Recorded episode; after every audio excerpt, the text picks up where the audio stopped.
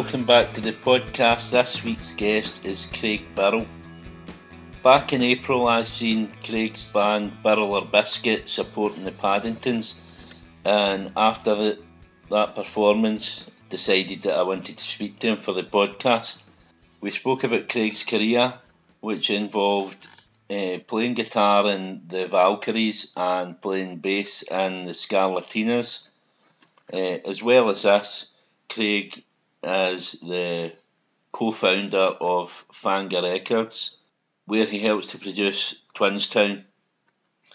We spoke about all this, plus um, a taxi ride across London with Carl Barât, and many more stories.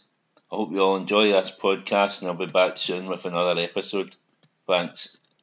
Craig Burrell, Burrell and the Biscuits, Burrell or Burrell or Burrell Aye, or Burrell Biscuit. Aye. Aye. Um, we'll start off at the start, early life growing up. What was life like for you? What was it like for a young Craig? Uh, wasn't he fucking bad, man? I had a fucking good childhood, whatever. Uh, but when I was fucking, just fucking small village, usual shit. Like, went to school, hated it.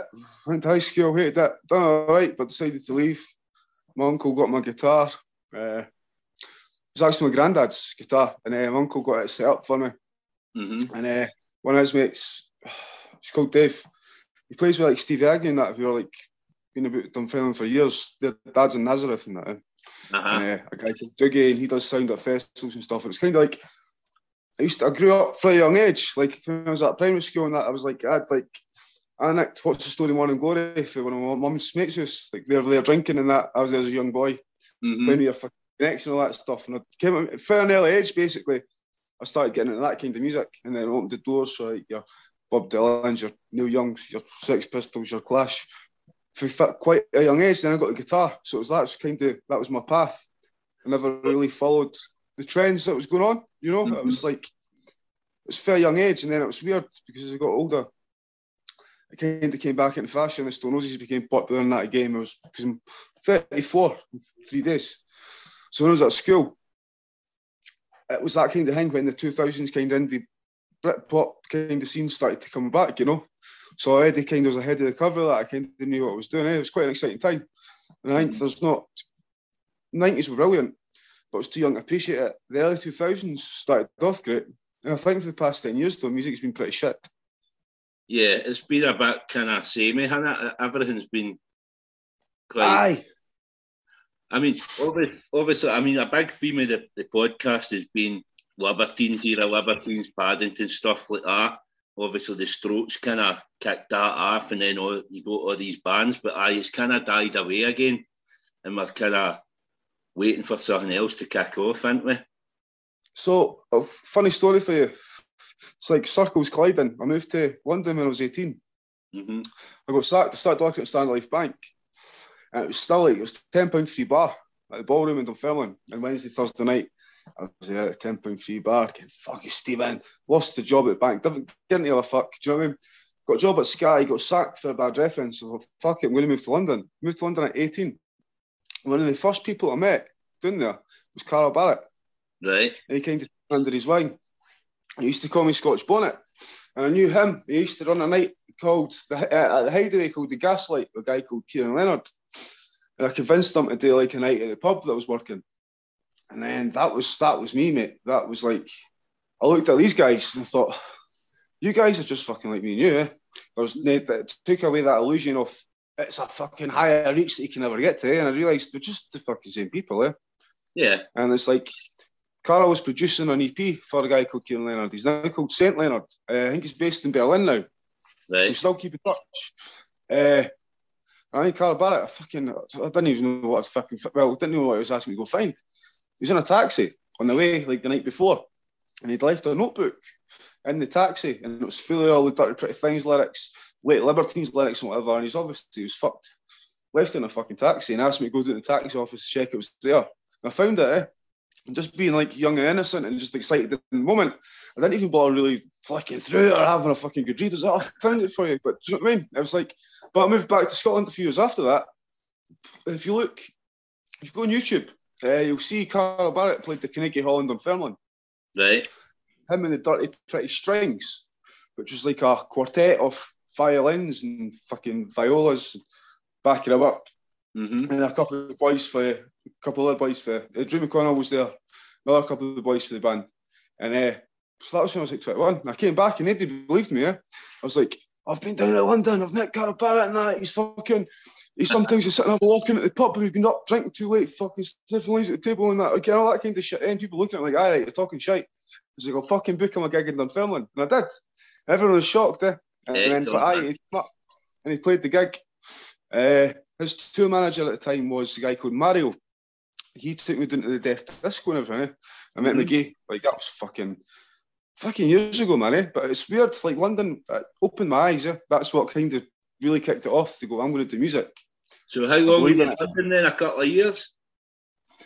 Uh, well, I went back then. So after everything I was talking about, I ended up coming back up the road and I joined. That's when the Valkyries. Uh-huh. That's when I first joined Ben. And this is the thing. I was I loved music and I had a fucking passion for it. But I'm quite shite at guitar. Yeah.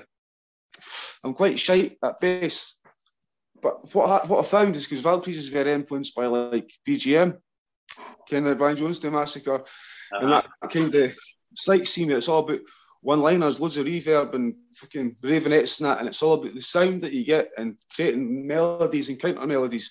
So I was pl- playing as a guitarist. I was never a shredder or I couldn't just jam along with people, but I could. If somebody played three chords and was singing a melody line, I learned how to write a guitar riff, which was simple but was like complementary to the song behind it.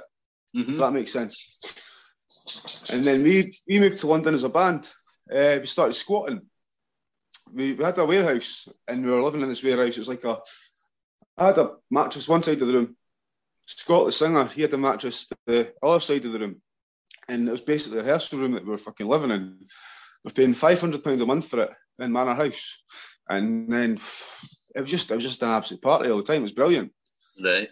Scott's older, so he enjoyed it for the first few months, but he was getting a bit sick of it because he was kind of my age that I am now, Mhm. and I was in my early twenties still. So it was like, do you know what I mean? We're just kind of on different pages, eh?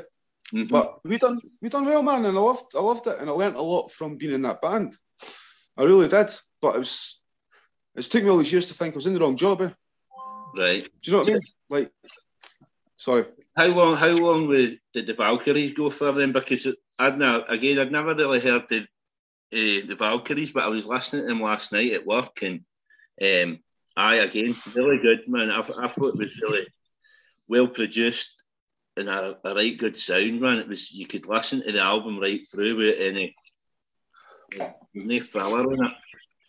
It's kind of it's, kind of it's like kind of yes, kind of Chain vibe, but BJM kind of. This, the funny thing about it is the singer he wrote the song Scott. He doesn't smoke weed. He doesn't take drugs.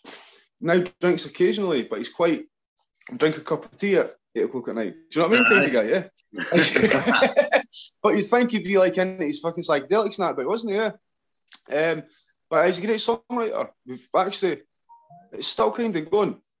Um, he lives in Edinburgh now. He ended up going to jail. were in London because he bottled the bass player. Right. Uh, long story, but he bottled the bass player with a bottle of champagne. The bottle of champagne was still full, eh?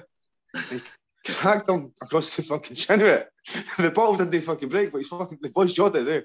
He was American, so he was trying to sue him and all that shit. But rightly so. And uh, I was in the ambulance when I'm going to the hospital, and Scott phoned me. He goes, "Is he all right? Is he all right?" Like, nah, really, his face is quite fucked. Eh? And he goes, "Pass him on the phone to him." So I passed the phone over. He's like, "Oh, to come to the fucking hospital and finish charge. I can't." I was like, "Oh, you can't be fucking doing that, man." He's fucking he lost it, eh? And that's why he kind of stays sober now. He's one of those people. He's it's not because he's a bad man. He's just uh, everyone struggles with emotions and everyone gets them in other ways. Eh?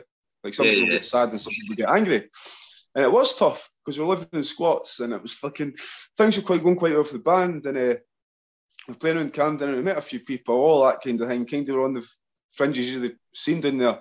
But life was a struggle. You do split up his bird, and I think it's just that's the problem with tension, and that's the beauty of music. Sometimes you've got that fucking fire and anger in you. You need to get it out somewhere, eh? Mm-hmm. and it's no hit your fucking pal with a bottle of fucking champagne in the bus. Do you know what I mean? He got sent doing two and a half years on his fucking birthday, man. Eh? I think it was his 33rd or 34th birthday. He got sent down. Happy birthday, two and a half years, mate. So that put an end to that for a while. Right. Aye, we still talk. Uh, we recorded an EP just in house, got two years ago. And then it was Lockdown. That's when I concentrated on myself. But he sent me all these stems, and uh, I'm in the process of basically mixing in the new EP. So hopefully that'll be out by the end of the year too. Because right. I've always got fondness for the Valkyries because it's where I learnt my craft. To. So I owe quite a lot to Scott as well as a person because he's the one that kind of the level of the shit at guitar. You can see what he's trying to do, and he, do you know what I mean? He, he gave me that time to kind of pick it up and get yeah. more sound out of it. So do you, do you think of him as like a kind of a men a mentor to some extent? No, because he's a fucking angry bastard. it's um, but it's actually it's that kind of tough love kind of thing. When it's like you hit a button, wrong note in that, you're only playing three notes, you play it wrong note, he's the kind of guy that stops song, what the fuck you fucking do it, blah, blah, And he's like, like Hitler, eh? but in the best way. But do you know what I mean? But like, but aye, there's best pals will always be pals, and it's it's one of those ones where it's like, I, but I get it more now because I'm in his position. Right. At the time, I just seen it, it's harsh, but I get what he's because he's one of those people who's got vision and he knows how he wants it to be, and I get it the now. Like you're listening to people then, and if like they stop playing at the wrong point or whatever, like, didn't stop there. He's like, I've, it's kind of got a greater respect from now uh-huh. than I did then. Because understand the stress when you've got four or five riots in a band around you, you're worried about what they've been drinking, if they fucking slept the night before they fucking gig, and if they're going to hold it together and they're going to do your songs justice. I can understand why you got quite right here. Whereas when I was on our foot, I was like, shut up, man, it'll be sound. But so I've seen it for both sides. Eh? I think that's quite an important thing to learn too. You've got to see it for all angles. Eh? Yeah. So what happened then with Scarlatinas? How did that come about? So Begbie, the guy that joined us for part-time punks at the end, uh-huh. playing acoustic. When I moved back to Edinburgh the first time with the Valkyries, he was my flatmate. Right. He used to live with the Paddingtons boys down in Hull. Long and short of it is our mutual pals used to be in a band called The Dash, mm-hmm. who were based in London, who I met through Begbie. The Dash split up. I was working in a pub in Camden, and the guitarist came in, said they're starting a new band called Scarlatinas and they needed a bass player. So that's how that came about. Again, and this is, I've got them to thank for this. I got sacked for that band about a month before playing Glastonbury for being an absolute riot. And it destroyed me. Eh? Right. And I was like, fuck. And that gave me that point to prove. And again, I was in the wrong job because I'm not a bass player. Eh? I'm shite. I'm not a guitarist. I'm shite. But I knew I'd, I could do something. And that leads on to the whole label and the production side of thing and what we're trying to do and about having belief in other people. So it's like if you're a footballer, I don't like football, right? But it's like, good example of it is if Pelé playing in goals, he'd be shite. Eh? But if you had him as a fucking striker, he's one of the best players in the fucking world. Eh? I think that's it. It's about knowing, knowing your fucking craft and knowing where you sit in it and all working together and that's where you create great music. You have to take the egos out of it though as well. It's like it's easy to say as a front man now, but it's like, but that's what should have been done. But I'm not a singer. I, I ken yeah. that either. Like, do, do you well, know what I mean? You just got to do what you want to do. But definitely got stage presence. That that's kind of one of the things that I've seen the other night.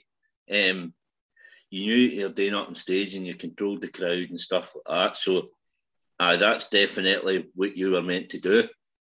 Aye, but when I played bass, they were all jumping about like maniacs and I always felt uncomfortable and I always used to be like shy before gigs and never really know what I was doing. Like the bass player that played with us, Jace, he was the drummer for Dove. We mm-hmm. practiced for one hour before the gig. And he's one of those cunts who can sing, play guitar, play bass, play anything, write tunes, play with the tunes. Do you know what I mean? One of those people you hate until you need them. and he just picks it up like that, eh? And he wasn't shy, he wasn't bored. He's like, we'll just wing it, it'll be cool and it was. It was perfect. Again, it's the same. It's the same point. Eh? I, I knew I loved music and I knew I was going to do something in it, but it took me years to realise. I oh, just start trying to fuck learn how to sing, mate, and you'll be all right. Yeah, so so when that all kind of fell apart then with the Scarlatinas, did you you took a bit of time then? Is that when you started kind of doing some production work and the record label came about then a bit then as well? Aye, so Scarlatinas, it was like a flying start. First gig was supporting Sister and there was a guy there from a record label. He was interested to sign us. Mark Beaumont, who you've done an interview with. The NME. Right. Aye, he, he, was there the first gig. Second gig we done was a TV advert for Magners. Uh-huh. Uh, and it was like it got premiered at the Euros when it was in England. That was mm-hmm. the first. That was our second gig, and it was uh, Jake Scott, Ridley Scott's son, who directed it. Right. We're covering "I'm Free" by the Rolling Stones. So so far, my claim to fame is I've paid for one of Keith Richards' cigarettes through through royalties. Eh? one of his fags is because of fucking me a Magners TV advert. Eh? We got paid hmm. about 300 quid each or whatever, eh? which is not much, but it was great. That was the second gig. And then we went on the UK tour of the Rifles, supporting them, uh-huh. uh, which was brilliant. Uh, biggest one was probably KOKO. Following that, we went to, around Germany with a band called the Graveltones. Came back for that, and I just enjoyed the party. Yeah, I enjoyed everything apart from the fucking music. And like I'd be late for rehearsals, turn up, smashed. And but this is what I mean. I still didn't quite get. I would be the same. I would have sacked myself. And they're like, uh-huh. we've got Glastonbury in a month. This guy's fucking struggling to play. But like the, the drummer, he was he played with Cav. I don't know if you know Cav, who's uh he's part of the creation lot. He's uh, Cav Blaggers, who's in Black Grape. He now lives in LA. Right. And the drummer, he was the drummer for them. Mark obviously was in the Dash.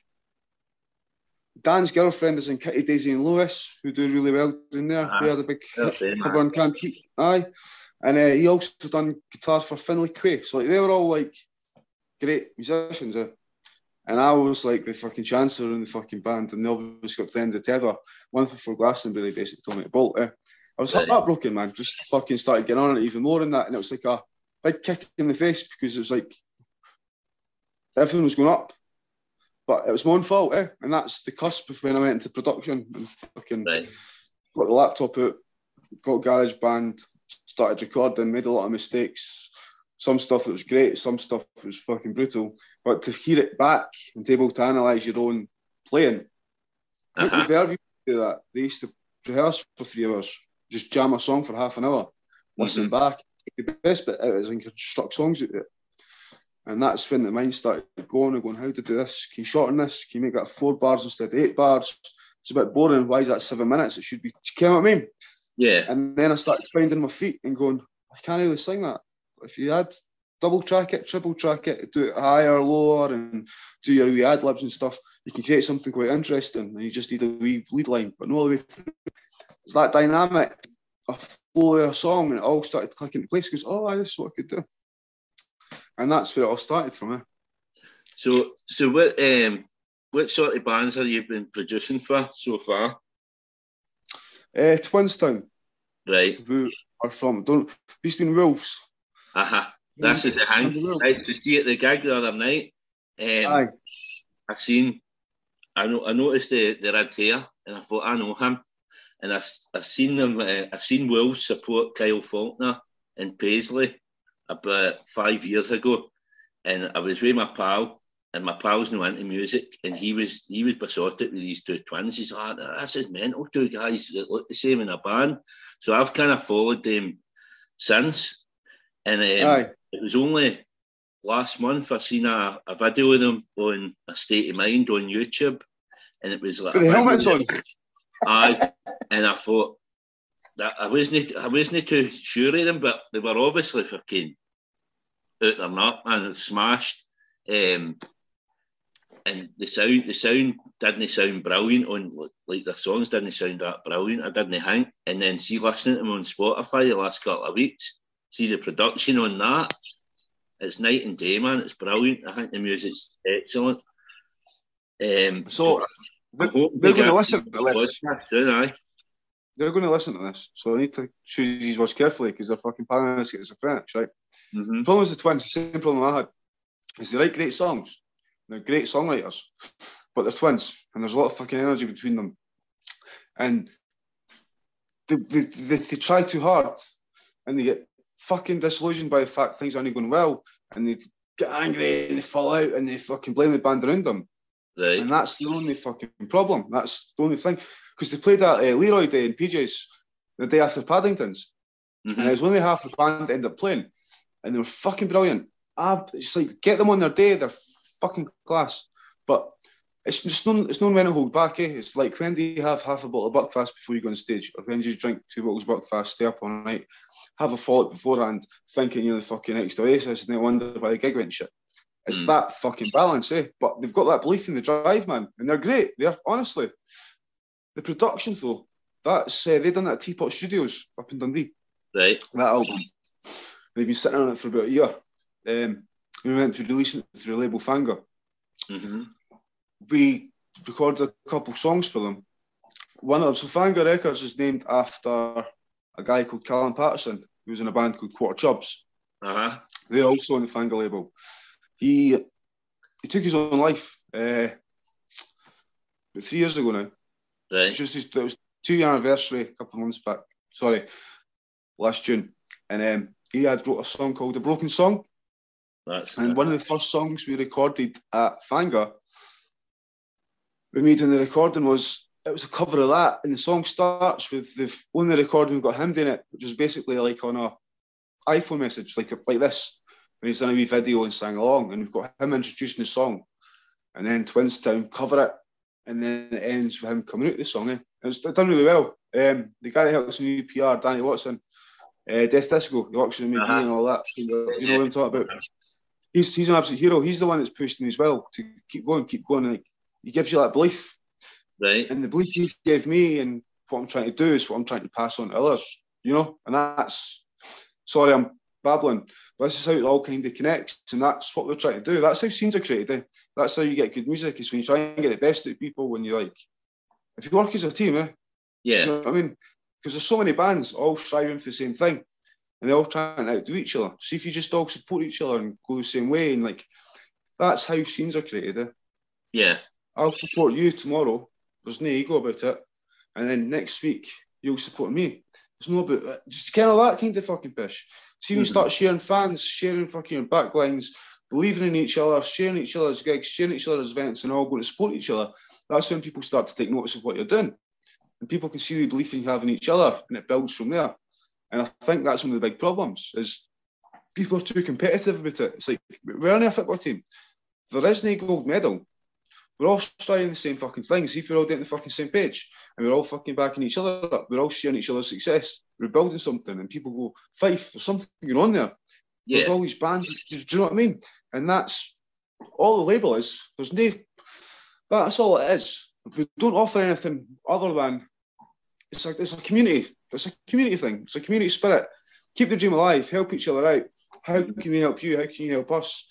That's that's what I'm saying about that comment earlier about me and Dov talking about world domination. We went, let's go and book let's book three gigs in three cities that's not here and do a co-headliner and get a couple of local bands to support. So we went, right, let's do Dundee, let's do Perth, let's go to Aberdeen. Uh-huh. I can get us a gig in Aberdeen, I can get us a gig in Perth. Do you want to in Dundee? He's like, aye, I do. I was like, cool. So we'll do it. And we'll do that in middle August. Do you know what I mean? And just like simple things like that, though, but that's what you have to be doing. Small time bands get stuck playing the same venue and they think they're fucking making it because they get 200 people at their hometown venue, but they go elsewhere, they're fucked in. And that's what I'm trying to say. Like, see if we all put, stick the fucking together and we all go to each other's gigs, we all support each other, people will start to notice. And I think it's slowly starting to happen. And I think people are starting to slowly understand because I'm passionate about it and I do get a bit as well. It's only because I believe, man. And there's like comments like yourself.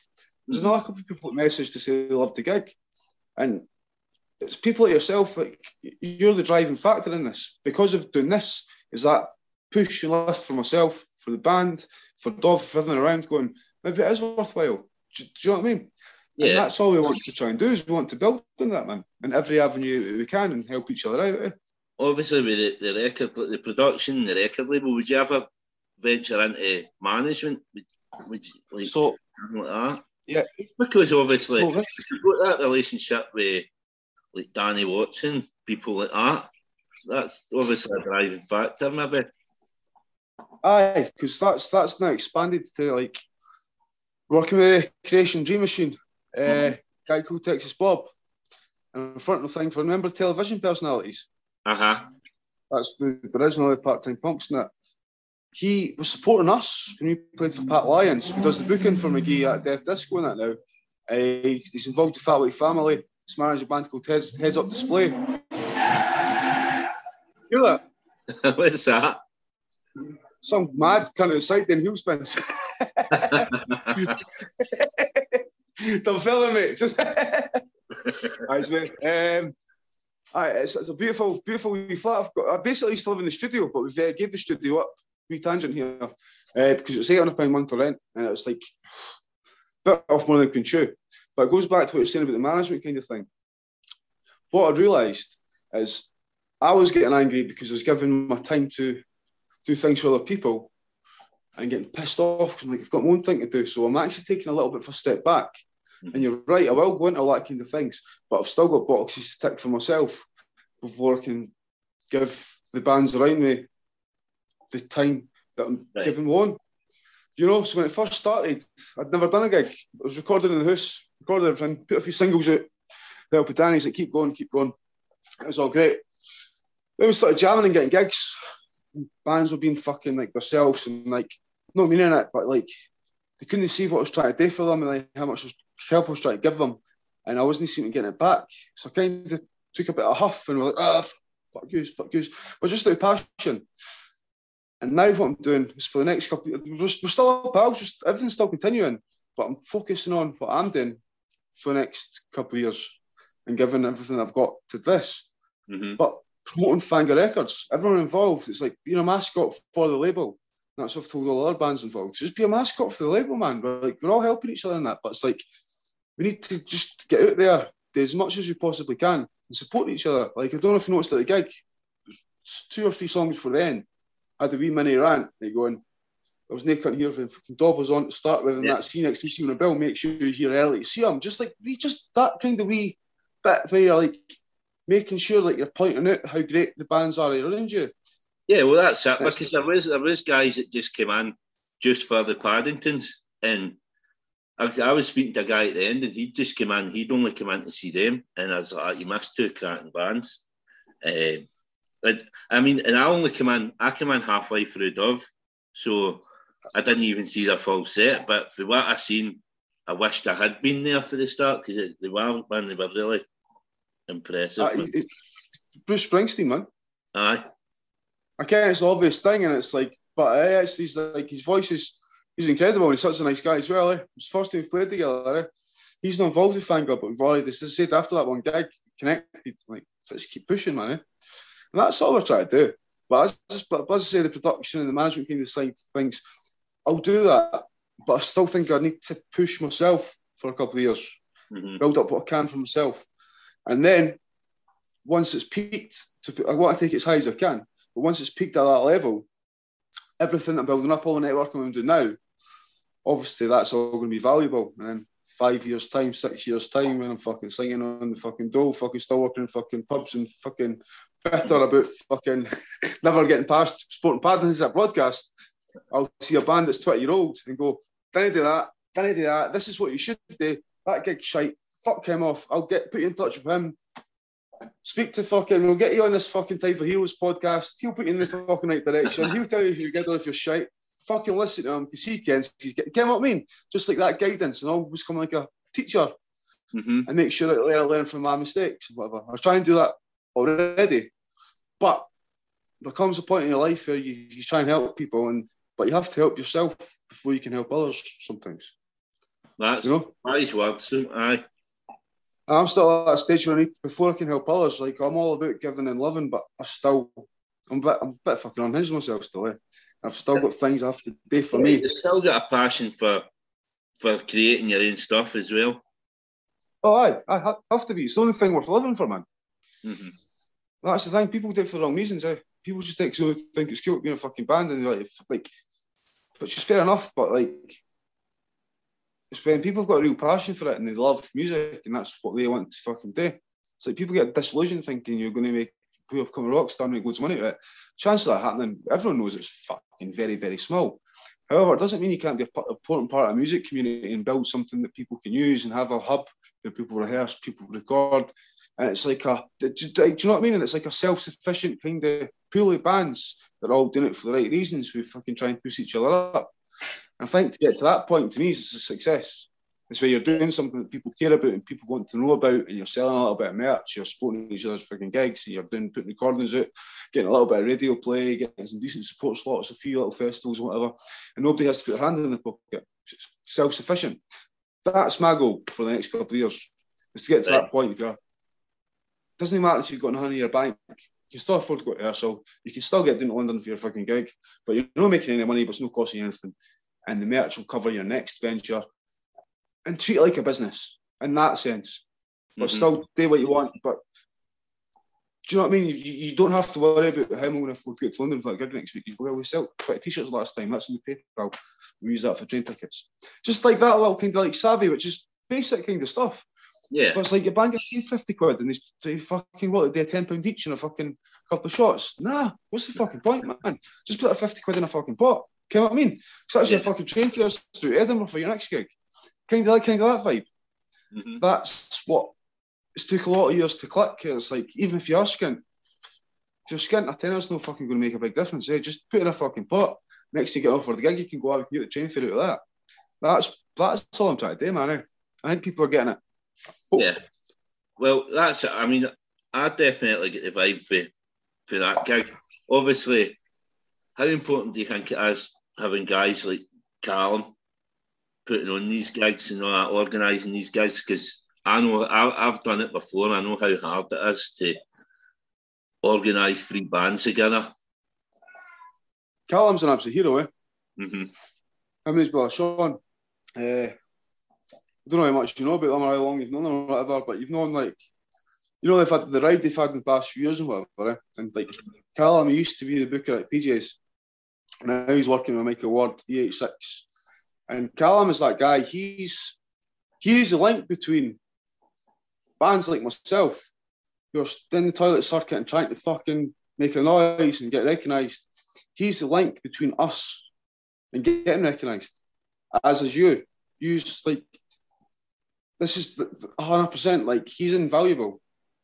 And sometimes mm-hmm. I think he forgets that. I think I try to touch on it like gig without being too sloppy, but I'm like, I don't think he knows his own worth. Eh?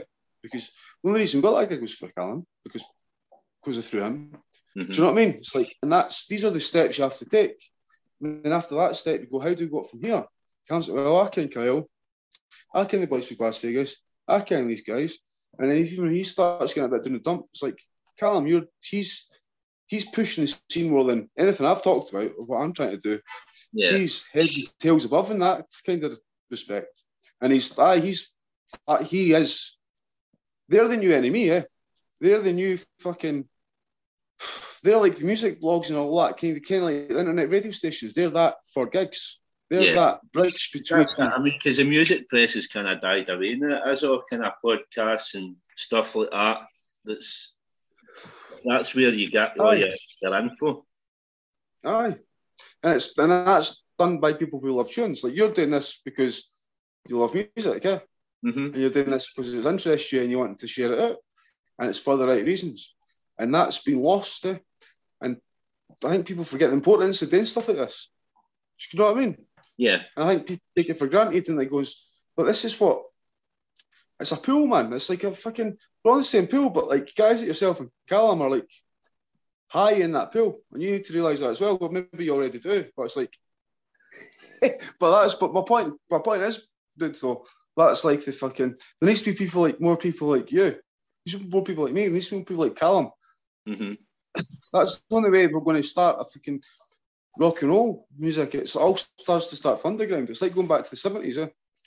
And the fucking sad thing is, social media. I hate it. I hate having to post videos and fucking. You get you get disheartened because you get like you put your heart and soul into something and you get fucking seven likes on fucking Facebook. Some mm. cunt takes a picture of a fucking baby eating a first fucking banana and he gets 250 fucking likes. He goes, that cunt's chewing a fucking banana. I've worked on this for fucking 20 years and I've put my fucking heart and soul in it and nobody gives a fuck.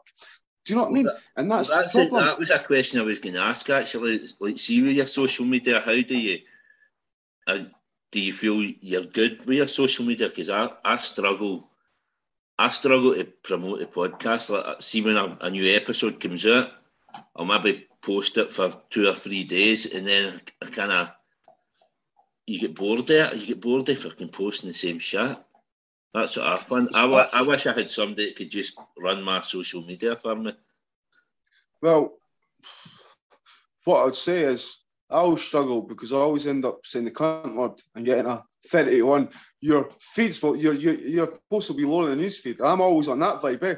So I'm already knocking myself out of the table because I'm always in trouble for Facebook. I'm always on a ban or something. And I've realised that as well. It's becoming quite not saying free speech is disappearing for social media quite rapidly. Yeah. We need, we need a new MySpace. We need yeah. something. I mean, well, that's it, because that's where it all kicked off. That was the, the best, wasn't it, MySpace? Ah, you went in, you could listen to your four tunes in the corner, you'd have your bio there, you'd have your friends, you could connect, you could talk. And it was like, it was more friendly for what we were trying to do. And face, the problem is, it's hard, it is hard because, for example, if you're a band, you'll get judged on how many likes your band has on Facebook and how many people like the post, and you got to sponsor your post so more people see it. And you look at your interactions, you'll see people listen for 30 seconds and it's a big drop off. And this is why where PR becomes important. Again, with your podcast, I think what it's about is not just you sharing it, but the right people sharing it. So, for example, mm-hmm. Danny, Pat, Bob, I'm pulling you all up. Paddington's, I'm pulling you up too. And going, when this goes out, send them a message go give this a share too. And I think it's more, I think the most important, the only way you can utilise it is it's not for you to just be sharing it in loads of groups, is it's to get the people who believe.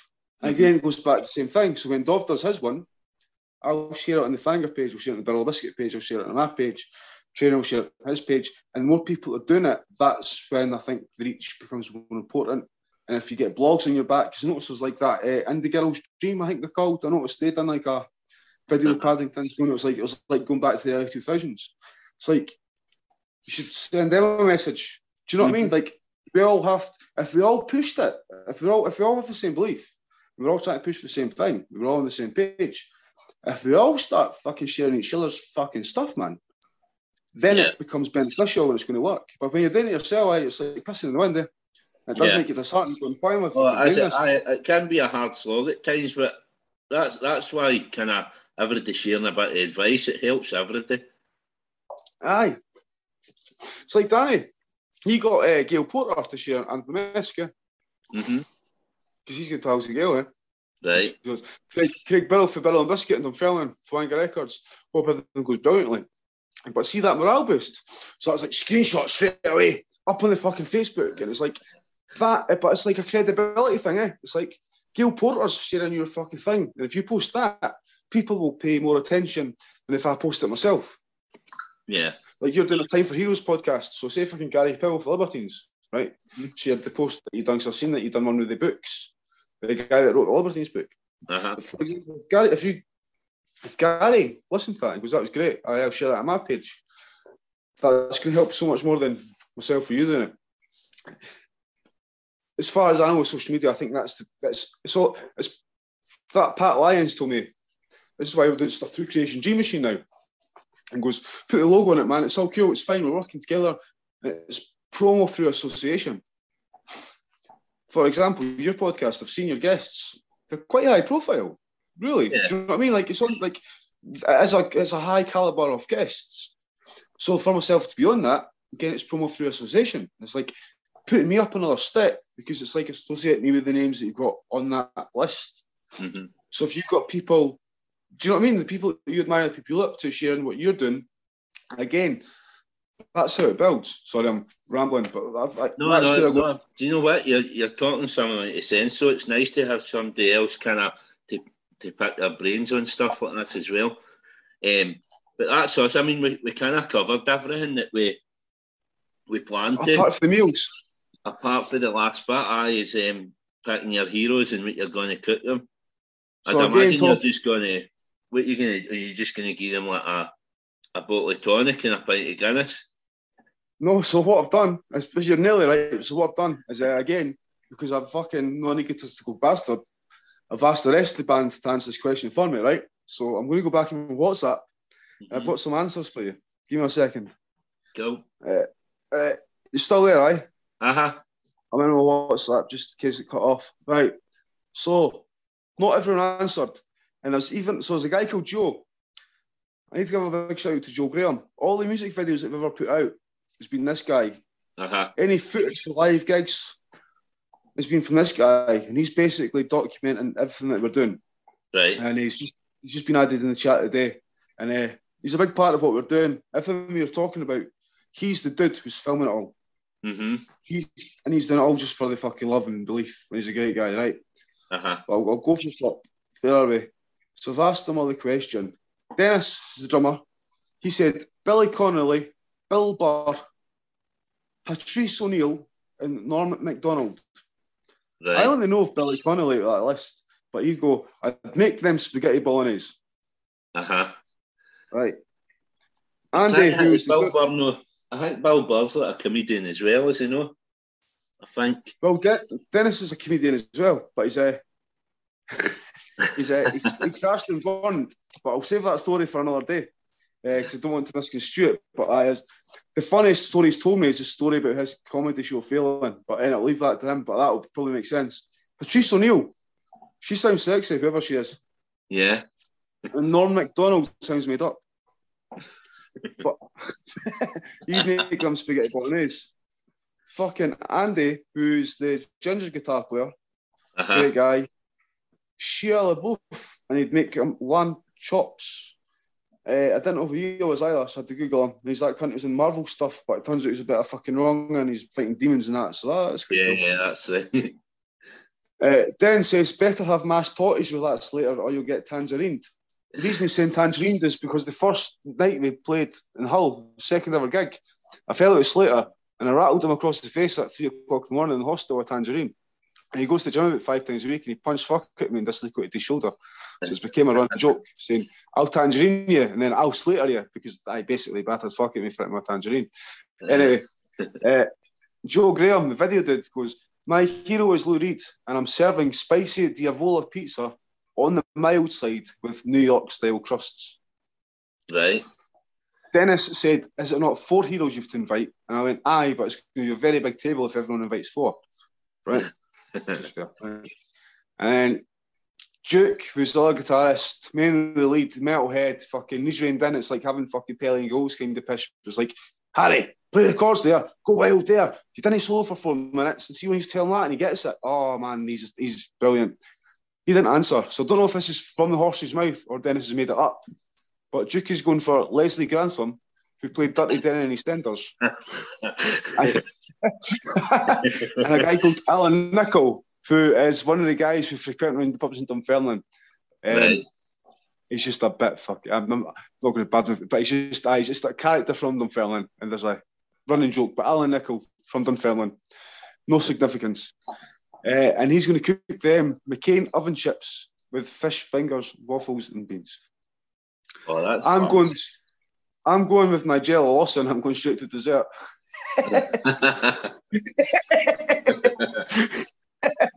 and uh, just on that note, just not long after I said this, the fucking twisted wheel of fate, uh, Nana's fannies from uh, Borough Market started following us just after that, just after talking about Nigella Lawson. Mhm. Some fucking caster sugar dessert, and uh, aye, Nana's fannies followed us just after that. I was like, the world is a fucking strange place. Eh? Sometimes it's like you think people are just just waiting for that moment to prove that you're in the Matrix, and you go, that's fucking too coincidental. Eh?